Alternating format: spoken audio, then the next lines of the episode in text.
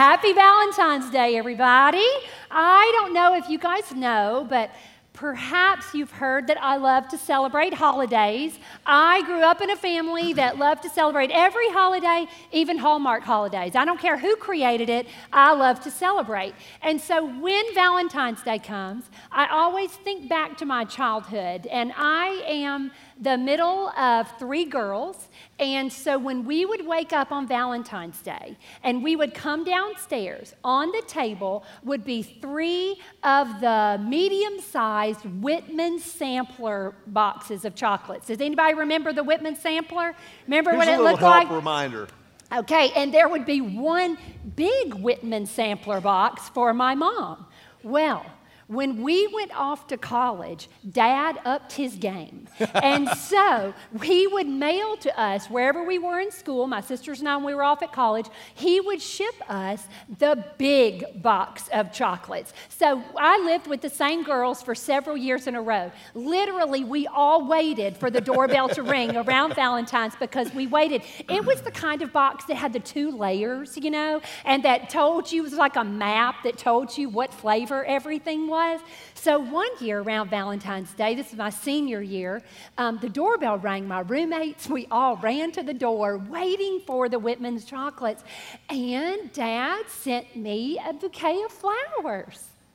Yeah, that's how I felt. and my roommates were even more upset than I was. And so I called my dad to tell him thank you. I said, Dad, thank you so much for those awesome tulips. I love them. And he said, Well, Julie, I was going to send you the chocolates, but your mom told me that you three are all eating healthy now and you probably wouldn't want them. Yeah, uh huh. Mom received a phone call very soon after that. so I get real tickled. My kids have heard that story so many times, but actually, that story sets us up perfectly for what we're going to be talking about today. Today, we're going to be talking more about how to make your marriage bulletproof. And to quote a famous American philosopher, marriage is like a box of chocolates. you never know what you're going to get. And truer words. And have, I'm still not sure how to take that. Take it as a compliment. saying Take it as a compliment. You never know what you're going to get in marriage. it just gets better and better, is Okay, what I that's meant. what I was, th- I was hoping. Truer words have never been said, which is why in Scripture, in the book of Ephesians, God Himself says, A man leaves his father and mother and is joined to his wife, and the two are united into one. Literally, the Bible says, this is a great mystery. Marriage is a mystery, even in Scripture, because two people come from different backgrounds, different lifestyles, and then all of a sudden, because of a ceremony, they are one. And now their families are one. And we all come into marriage with incredible expectations. But the majority of us enter with very little preparation. Yeah. We have good news today. The good news is that no matter where you are in your marriage, if you're not even yet married, the Bible has lots to say to prepare you, to arm you, to equip you with a bulletproof marriage. And that's kind of really where we started this series last week. We established the baseline that God's purpose in covenant marriage one God, one man, one woman, one life the purpose is oneness or that, that unity that is accomplished in relationship with Christ. And that's what we're talking about. And I think it's really important, especially here at the very beginning this week, to remind ourselves of something we said last week. Whether you're married or not, this is for everybody. Because even those of you who are not yet married, this is incredible advanced study for you. You get to internalize this and spiritually metabolize this before you get married. You get to kind of sight in marriage and what it looks like and your priorities and what you will and will not settle for before you actually pull the trigger on marriage. This is a great thing because the most recent surveys show a staggering statistic. In the United States of America, the vast majority, over 97.3% of all married couples, dated each other before they got married. You might want to write that down. That means that arranged marriages, as much as I want to bring them back as the father of a daughter, are not catching on. So you will date someone you marry, which means you got to be very selective about the pool of people from whom you will select that lucky guy or lucky girl. And this is what we're talking about when we talk about bulletproof marriage. There's a passage of scripture that we want to use this week as a, as a baseline and kind of the parameters that we're going to use for the rest of this message. It's found in Proverbs chapter 25. And as you're looking at Proverbs 25, we want to encourage you get your program out that you, came, that you got when you came in because we're going to give you a list of things today to use, not just for today, but for all marital time immemorial to come and that ever was. Proverbs 25, 28 says this. A person without self control is like a city with broken down walls. A person without self control is like a city with broken down walls. You could paraphrase that for marriage and say, a husband without self control leads to a marriage with broken down walls. A wife without self control creates a marriage with broken down walls. And that picture um, is what we're going to carry through as we go through today the 10 commandments of a bulletproof marriage. Yep. So get your notes out because we're going to give you the 10 commandments of a bulletproof marriage. These 10 commandments are based and rooted in Scripture, but also our 25 years of experience of marriage, as well as we are so fortunate to have people in our lives who've been married 35, 45, 55 years. And so we've consolidated that information and we're li- li- laying out for you the 10 commandments of marriage. The original 10 commandments were given to Moses by God to give to his people. God was saying, Here are the parameters within which I want you to live because God knew these are the parameters within which their lives would be simpler easier, um, actually more fun, better. And if you will submit your life, submit your marriage to these 10 commandments that we're going to give to you today, we believe wholeheartedly that your marriage will be simpler, easier, more fun, and better. And so, if you consider that wall from um, Proverbs 25, we are today working on building a wall around our marriages to fortify and bulletproof our marriages. And when you consider a wall around a city, as they had in the Old Testament, think about what the wall does. Mm. The wall around your marriage will not only keep the bad out, but building a wall around your marriage will also keep the good in. You know what? It reminds, how, how many of y'all are deer hunters? Let me see a show of hands of all the spiritual leaders in the house. Okay, if you've ever hunted on a ranch that is high fenced, that, that's, that serves two purposes, just like Julie said. It keeps the great, healthy, good gened, big rack deer in so that you can put a trophy on the wall no matter what your trophy wife thinks about it. But it also keeps the damaged genetics out and keeps bad, ugly, cull deer out away from the herd from which you're selecting your trophy on the wall. Just thought I'd throw that out. And there, there are so many variables in the, thank you, honey. There are so many um, variables in this world but there are some things that we can control. And that's what the Ten Commandments are. There, they are choices you can make and actions you can take to fortify your marriage. So let's start with commandment number one You shall have no other human relationship before your spouse. Amen. The most important human relationship in my life is my relationship with Mac. When I married, my parents let me go, and I am now focusing on this relationship. This is the most important relationship to me socially, spiritually, financially. My parents, I was very fortunate to grow up in a home that instilled that in us. Once you're married, that is now your family, as well as my friends. There is no friend to whom I am closer than my relationship with Mac. Also, with my children. Mm. Absolutely, when you have young children, they take up the majority of your attention and your time. But I'm always articulating in front of them And when I say I'm always, I mean, if I had it to do over again, I would do it better this time around. But I should always be articulating to my children in front of them and away from them, articulating to Mac, you are the most important human relationship. You did that, though. I, I still remember you did that on a regular basis. And, and kids, man, they are so demanding. You know what a good friend of mine, I'll tell you, Ed Young at Fellowship Church in Dallas, he says kids is an acrostic for keeping intimacy at a distance successfully. a lot of truth in that. But Julie did a phenomenal job. I, I, was, I don't remember ever feeling like Emily and Joseph felt like they were more important to you than I was. But children, thanks for saying that. No, I, I mean it. Um, but children are demanding of your time yeah. and attention. And so what happens is, unless you're intentional, you will drift into uh, more time and more energy and a stronger relationship with your ch- children.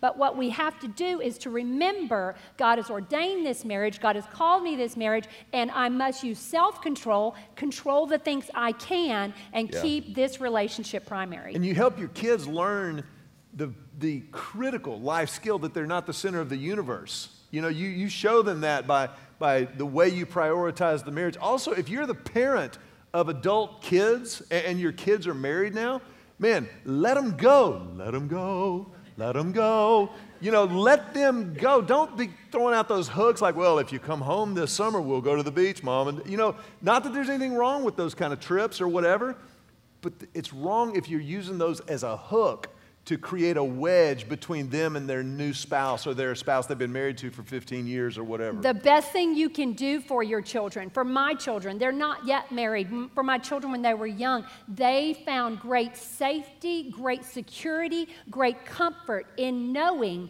that Mac and I were doing well. They, they fed off that. That was their foundation. When other things in life are shaky, they know Mac and I find this our primary human relationship. They actually, it's not neglecting your children, it's actually giving them great comfort yeah. and great stability. The greatest gift you can give your kids is a great marriage.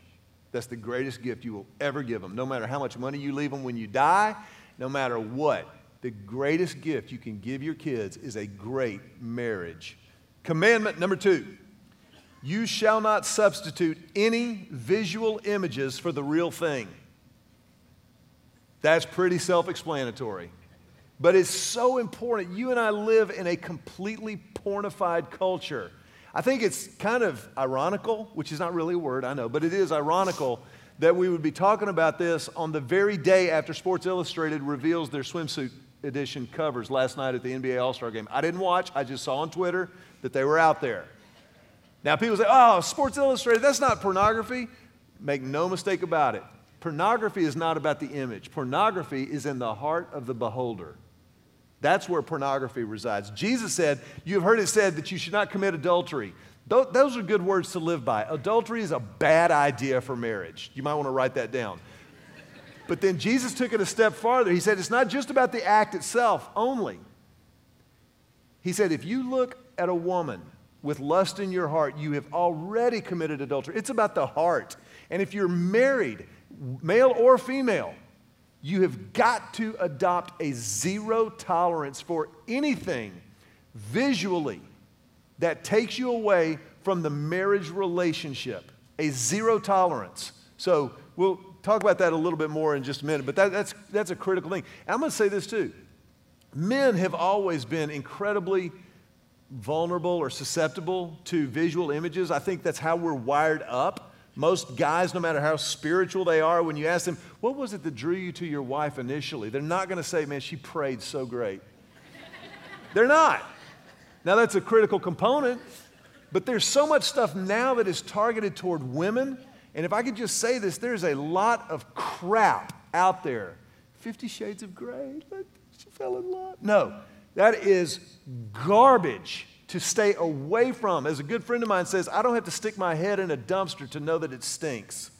Stay away from that crap in life that takes you away from the real thing that God has given you and intends you to enjoy and experience and share. Also, pornography is a cowardly cowardly hobby. Pornography requires nothing of you. It's just take, take, take, take, take, take. Real connection, intimacy with another person, that, that takes some work. Somebody help me preach. So just know that. Never substitute any visual image for the real thing. And if you go back to that image of building a wall around your marriage, the cities from Old Testament times, not only did they have a wall around them, there was a city gate. And you have the choice to keep your city gate locked mm-hmm. or to open it up and let the enemy come in and draw a wedge between you and your family. The self control, we can choose. There are so many variables. You control the ones you can. And do not be fooled that pornography is harmless. That is a lie. Yeah. That is a lie and a myth, and it does not help your marriage. I'm telling you, you are opening your city gate and you are allowing someone to come in and put a wedge between you and your husband. If it worked, if it worked, then this would not be the case.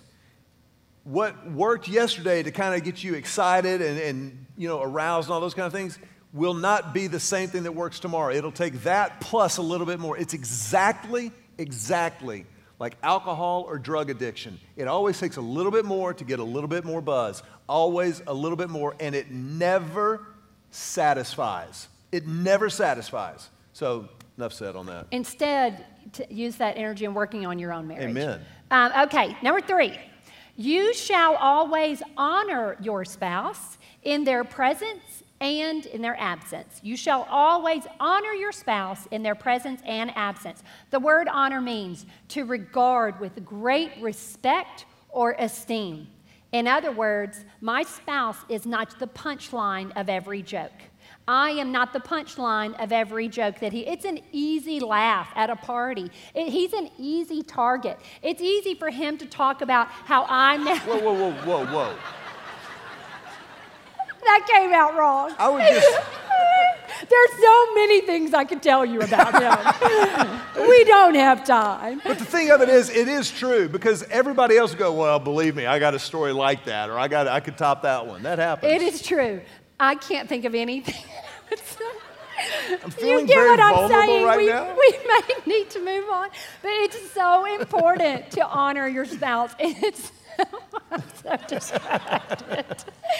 it's so mission critical to not fall into the habit of meeting up with your friends and one upping them. Well, my husband did this. Well, I can top yours. Let me tell you what my husband did. And I can always be, you can make fun of my always being late you know, you could. I don't even know what you're talking you about. You could make fun of my, and you could always get a laugh, but that is not honoring. That's not drawing us closer together. That's not fortifying our marriage and making it bulletproof. It's just too easy. Self control. Use self control and build your spouse up. It is a big deal, particularly in front of your children. When we talk about honoring your spouse, scripture also says mar- the marriage bed should be honored by all. Surround yourself with people who also honor your spouse, who honor your marriage. It's so easy to gravitate toward people who will just agree with you when you're frustrated with your spouse or when you're angry with your spouse. My best friend is Ashley Horn, and she irritates the fire out of me because every time I will say something to her about Mac, I will say, he drove me crazy. Her response is always, did you talk to him about it? I'm like, No, I don't want to talk to him. I want to talk about him. but she's honoring my marriage. Yeah. When I am weak, she is helping me build the wall around my marriage. Be deliberate, be intentional. And if you're ever on the receiving end, think about Ashley and think, what can I say in response to that that will help my friend fortify her marriage? And I think, too, you know, I, I think it's good from time to time for, you know, guys' night out or, or girls' night out. Those things, those things can, be, can be healthy and good from time to time, but man, they can so quickly degenerate into something so stupid where we like try to you know tell jokes about oh ball and chain or or if we take trips with guys or trips with girls and, and we go somewhere and we're dancing or flirting with people we're not married to that is the dumbest thing you can do nothing happened yeah, you were flirting with somebody you weren't married to. That, this is not eighth grade. Be smart. Protect your marriage. Guard it and protect it. I'll go, I do fishing trips every now and then with a group of guys, But man, it is only about fishing. And we hang out and we talk to each other and we're always encouraging each other in our marriages. Happens to be a group of pastors, so we're talking about church a lot. There's godly men. But if, if you travel, you know, with a group of girls and you're a wife, make sure that it's a group of girls who support and encourage you to build that wall around your marriage. If you're dancing, let me tell you something. I'm just going to tell you. If Julie dances with some dude that I don't know in Vegas, that ain't cool. That is, now she, she wouldn't do that. Why would she? But I'm just saying, don't do it. It's your turn. I know, I just kind of went off on that, didn't Yeah. I? We're- Commandment number, four. Remember date night and keep it holy and weekly. Remember date night and keep it holy and weekly. What you did to win your spouse's heart is the same thing you do to keep your spouse's heart. Now, I have to tell you right up front weekly date night has not been my greatest moment as a husband. We did a pretty good job of dating when the kids were home, but not as well as we should have done. And I also know how many of you have kids under the age of seven? Let me just see a show of hands. If your kids are under the age of seven, your standard operating procedure is exhaustion mode. You're exhausted. I get it. So when by the time 5:30 rolls around, if you set a date night, it is so easy to go. We, we, we could do date night at home, couldn't we? And I get it. Believe me, we understand that. But there is nothing like getting away from the home base, getting away from the grind of kids and food and diapers and all that stuff. I'm serious. And just focusing on each other and reestablishing that connection weekly. God commands us to have a Sabbath weekly. I think our marriages need a weekly Sabbath to reconnect and remember oh, yeah, we actually like each other. We actually chose to get married at some point. So that's a big deal, which takes me back to the very beginning of this service, of the very beginning of this message, and the hashtag Bulletproof Valentine. Deanne, I believe we have, we have two winners. We have two winners. Oh, this is awesome. Our first winner wins a dinner for two to Verde's Mexican Parrilla.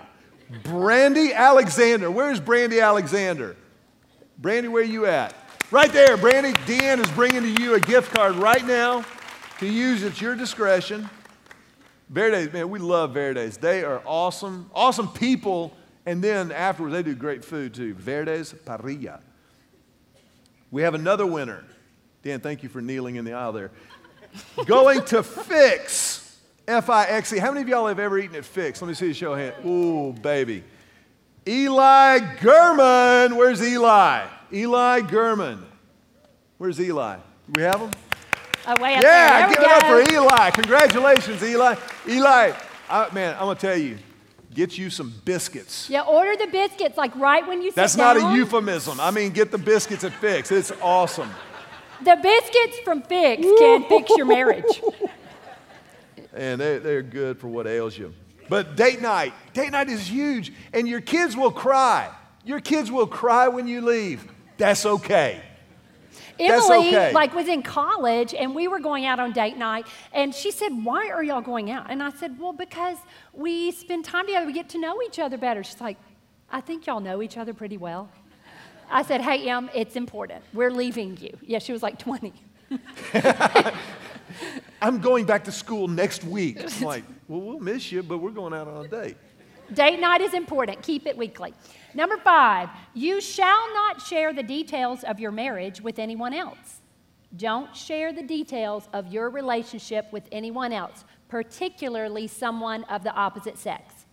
When we share about our marriage, we are opening the gate and allowing people in. There are certain times that it's appropriate, but they're very specific and they require incredible wisdom. Look at Proverbs 20:18.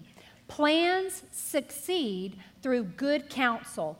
Don't go to war without wise advice. There are people in my life, women in my life, who've been married longer than I have been married. I go to them for wise counsel because they help honor my marriage, they help me fortify my marriage, and they always encourage me to honor Mac. Never do I go to a man and confide in a man about my marriage. Yeah.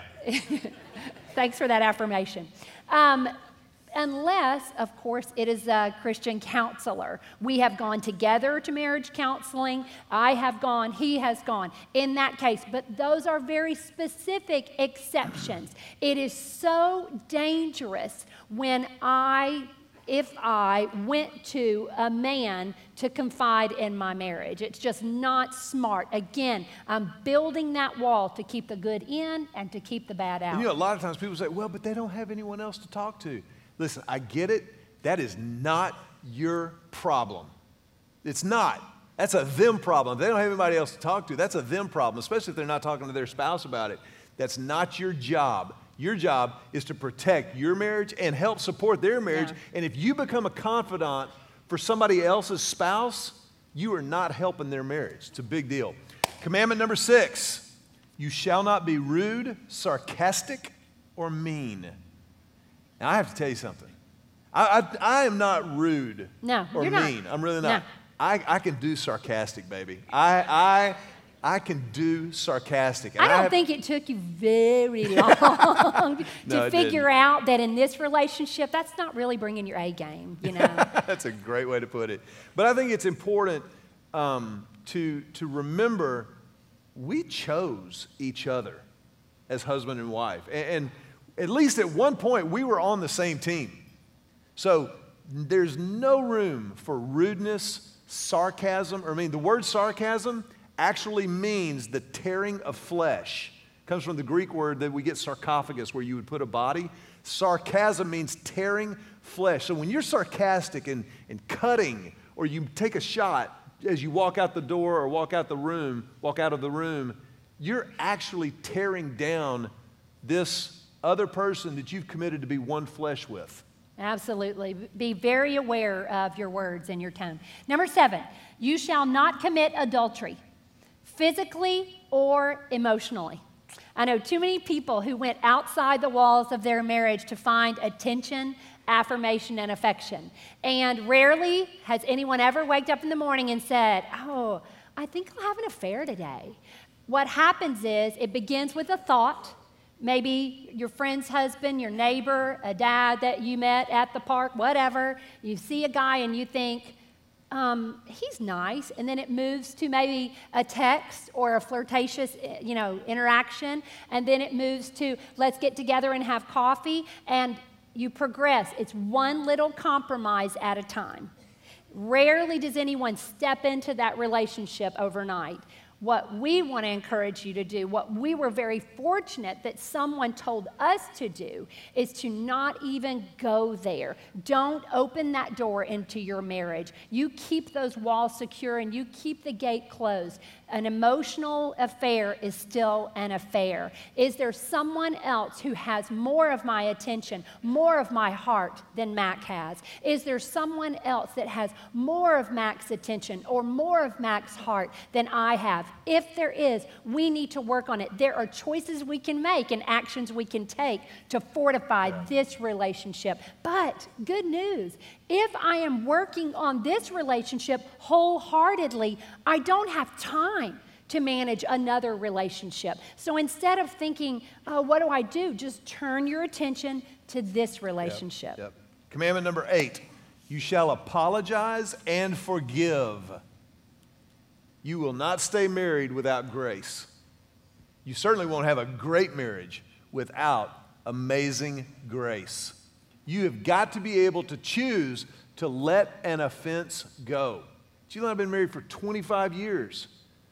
I have been wrong. There was that one time about 19 years ago, but Julie chooses to forgive me. I have to choose to say, you know what? I was wrong. I'm sorry. Not, well, I'm sorry if I hurt you, or I'm sorry if you misunderstood me. No, no, no. Don't apologize like a politician or a professional athlete. Apologize like a follower of Jesus Christ and say, I was wrong. Will you forgive me? Then all of a sudden, you give that other person to reveal and exhibit the character and the nature of God as they forgive you in the power of the Holy Spirit. Yeah, and I have to apologize on a regular basis. It's not all you. I apologize as well. I don't even know what you're talking about. Okay, number nine. You shall not hide anything from your spouse. Say what you need to say. If there's a frustration, if there's an angst, if there's a problem, bring it up. I'm not going to keep it to myself, send some signals, and hope that Mac figures it out. I am not to hide anything from him, including my frustrations. I'm also not to hide financial problems or financial, any spending that I do, any problem with one of our children. If one of my kids came to me and said, Hey, don't tell dad, I go, Whoa, whoa. You know that dad and I know, share everything. There are no secrets between dad and me. You shut that down immediately. There are no secrets in marriage, as well as any relationship or friendship, any, um, you know, Facebook and texting and all of that. If there's ever a time in your marriage where, let's say, a text comes over your phone, and you don't want your husband to see it, or your spouse walks in and you close your laptop. If you feel yourself being sneaky, check yourself. Check yourself before you wreck yourself. But check yourself and check your heart. There's never, there are actually two times when it's okay to be sneaky. Number one, if you're planning me a surprise party. And number two, if you've bought this really big, expensive gift and it's taken you a while to get it to me, okay? Those are the only two times. But if you feel yourself hiding something or being sneaky, get rid of it immediately. That's never okay. Again, you're opening the gate of around your home. Julie has complete open access to every, I've only got one phone, but to my phone, my iPad, every computer, every password that I have, she knows how to get to wherever. I never erase my browser history. It's a critical thing because I, I don't want anything to creep between her and me. I want this thing to work. I want this thing to be great. And just for just remember this too. Pornography is cowardly. Pornography requires nothing of me or of you. It, it just it is a take, take, take, take, take. To keep intimacy real and alive, and that takes work, that takes effort, that takes paying attention, that takes being considerate, that takes being thoughtful, that takes listening.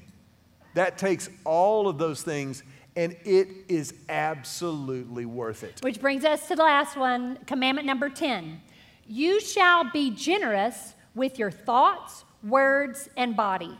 You shall be generous with your thoughts, words, and body. Proverbs 11:25 says, "The generous will prosper. Those who refresh others will themselves be refreshed." You see, I could look at these 10 commandments and say, I really hope Mac heard this. I can't wait to see how he's going to implement those. But instead, I'm going to use self control to control myself, to look at these 10 commandments and say, what can I do to make my marriage stronger? What can I do to make my marriage better? Those who refresh others will themselves be refreshed. God designed marriage to be lived fully with your whole heart. And that's what I need to bring to this marriage I, with my thoughts, with my words, and with my body. When I say my thoughts, I mean if Mac is late coming home, my first thought is not, Oh, he is so annoying. My first thought is, I bet he had a bad day. I'll go ahead and put a snack on the table. That's how I would hear love, just FYI. Put a snack on the table. Oh, I know. That would make me feel so loved if somebody had a snack out for me. But I, I would put a snack out. It- it- be generous with your thoughts. Be generous with your words. Compliment freely. Encourage, you know, freely. Thanksgiving, I mean, giving thanks or appreciation goes so, so far. Honey, thank you for keeping the kids alive today. Thank you. There's a difference between feeling gratitude and expressing gratitude. Go ahead and take the next step and express gratitude. And then finally, be generous with your body. If you look at Proverbs 31 11 and 12, this is written specifically for women. Her husband can trust her, and she will greatly enrich his life. She brings him good and not harm all the days of her life. She gives of herself generously. It is, it moves from obligation to participation. It is It's fortifying your marriage. I, Yeah. I don't know how else to say it other than when you make the time, take the time, make the effort to pour into your marriage, I'm telling you, you will see great results. You know, it's not only in Proverbs, in, in the New Testament, in 1 Corinthians, the Bible. I'm just saying if y'all are paying attention. You can tell he's been watching the news. Go ahead. In 1 Corinthians, the Apostle Paul says that a husband and wife do not possess their body exclusively, it is joint property between each other. And so we should satisfy each other regularly. We should come together in marriage, in the act of marriage, on a regular basis. Now, what's regular? That's between you and your spouse. Talk about it. Discuss it. Make sure that you understand. Make, because here's the deal one man's regular, maybe another man's famine. We don't know. But you've got to understand, or exhaustion, or whatever you want to call it. But it, listen, sex is a big deal. It's a big deal. There's a reason why the world uses it to capture our attention and our hearts and our minds so frequently and regularly. It's a big part of who God created us. The first thing that God, the first thing that anyone ever asked about you when you were born, what is he? What is it? Boy or a girl. It, it goes to our sexuality and who God wired us up to be. So when you are married and you've got the parameters and that safeguard for this marriage that God designed, that God desires for you to have, you have got to celebrate it on a regular basis with one another and make sure that both parties feel like it's healthy, it's fulfilling, and it's everything that God wants it to be, everything that it can be within the context of covenant marriage. That is the best way to experience the best that God has in that arena. Now, when Julie says be generous with your thoughts and your words and your body, I think generosity is probably the perfect place to land this message on the Ten Commandments of a bulletproof marriage. Because remember, last week we, we saw the fact that God designed marriage, yes, for husband and wife, man and woman, and also to communicate the good news of Jesus. That the way men and women interact in marriage, God desires that to be a walking billboard for the Christian faith.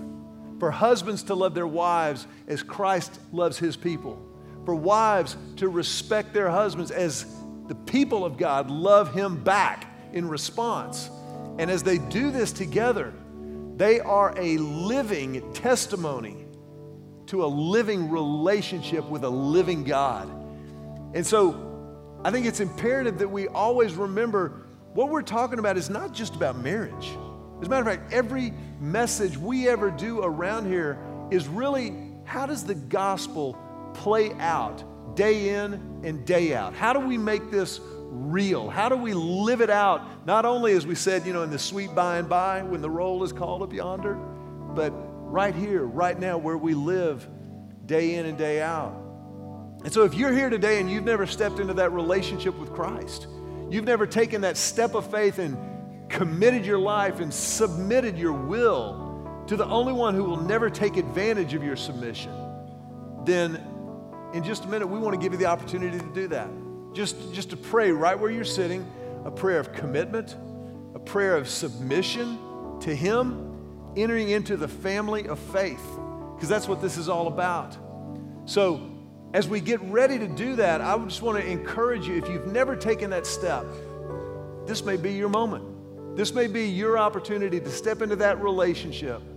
You know, every wedding begins a marriage. And no matter what the wedding looks like, how many flowers or no flowers, candles, no candles, bridesmaids, groomsmen, whatever, music, no music, it really all kind of boils down to one moment where two people choose to engage in a relationship with Jesus and they say, I do. They, they commit to each other and then they go out to live that relationship out, whatever it may look like, whatever may come. This may be your I do moment spiritually in relationship with God. So I want to ask everyone, if you will, just bow your heads for a moment for this sacred moment. And if you want to take that step of faith that step of commitment, then you just pray right where you're sitting, something like this, just silently. Talk to God and just say, Jesus, I need you.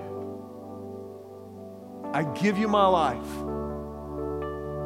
I will follow you with everything I have. I confess my sin and I claim your forgiveness. I pray this prayer in your name.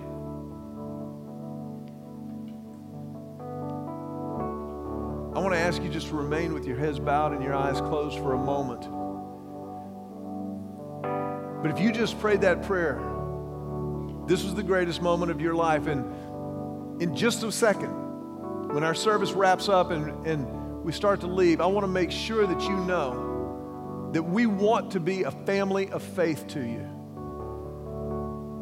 And so we want to begin a, a, dialogue and a conversation with you. So if you just prayed that prayer before you leave today, I want to ask you just to take the program that you got when you came in, fill out that connect card, and indicate there, I'm committing my life to Christ today. And before you leave, tear that off at the perforation and hand it to one of our ushers or greeters, somebody wearing one of those cool blue shirts that has the Lake Hills Church logo on it. And just briefly, just hand it to them and tell them, today is my day. But if you just prayed that prayer and today is your day, as our heads are bowed and our eyes are closed, I want to ask you just to raise your hand. Just raise your hand up high over your head for a moment, quietly, but unashamedly, unmistakably. Just raise it to stamp this moment. You stamp this moment in your mind, in your heart. And you stamp this moment in this church. This moment in your life and hundreds and hundreds of other lives, this moment is why we exist.